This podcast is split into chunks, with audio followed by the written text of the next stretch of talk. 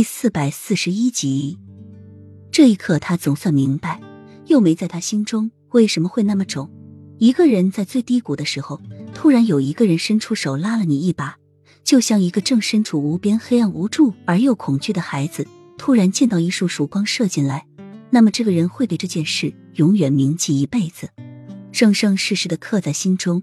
幼梅就是在齐盛瑞最低谷的时候，给他一丝希望。在他身处恐怖黑暗的时候，给了他一道曙光，所以齐盛瑞一直都将幼梅深深的牢记住，甚至渗入到骨髓当中。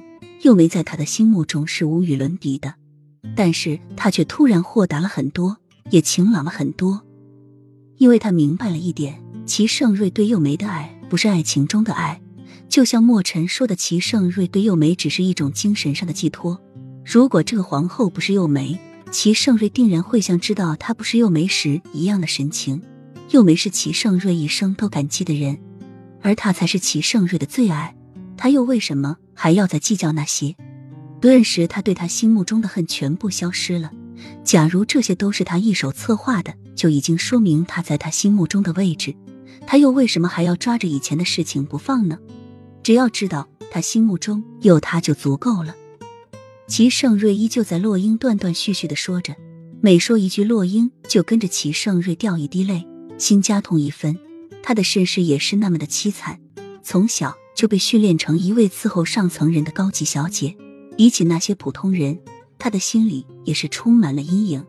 和那些平凡的人站在一起，不自觉的就自卑起来。只是他一直生活在那些和他同样身世凄惨的圈子里，所以他童年的伤害也降低了很多。齐盛瑞滚烫的身体在洛英怀里却轻轻的颤抖着、抽泣着，洛英的身体也灼热了起来。明明两具炽热的身体抱在一起，但是齐盛瑞却总是喊着冷，身上流出的不知是冷汗还是汗水。洛英也顾不得那么多，只更加的用劲抱紧齐盛瑞的身体。一时那些凡人聒噪的嗡嗡声也不再围绕着洛英转了。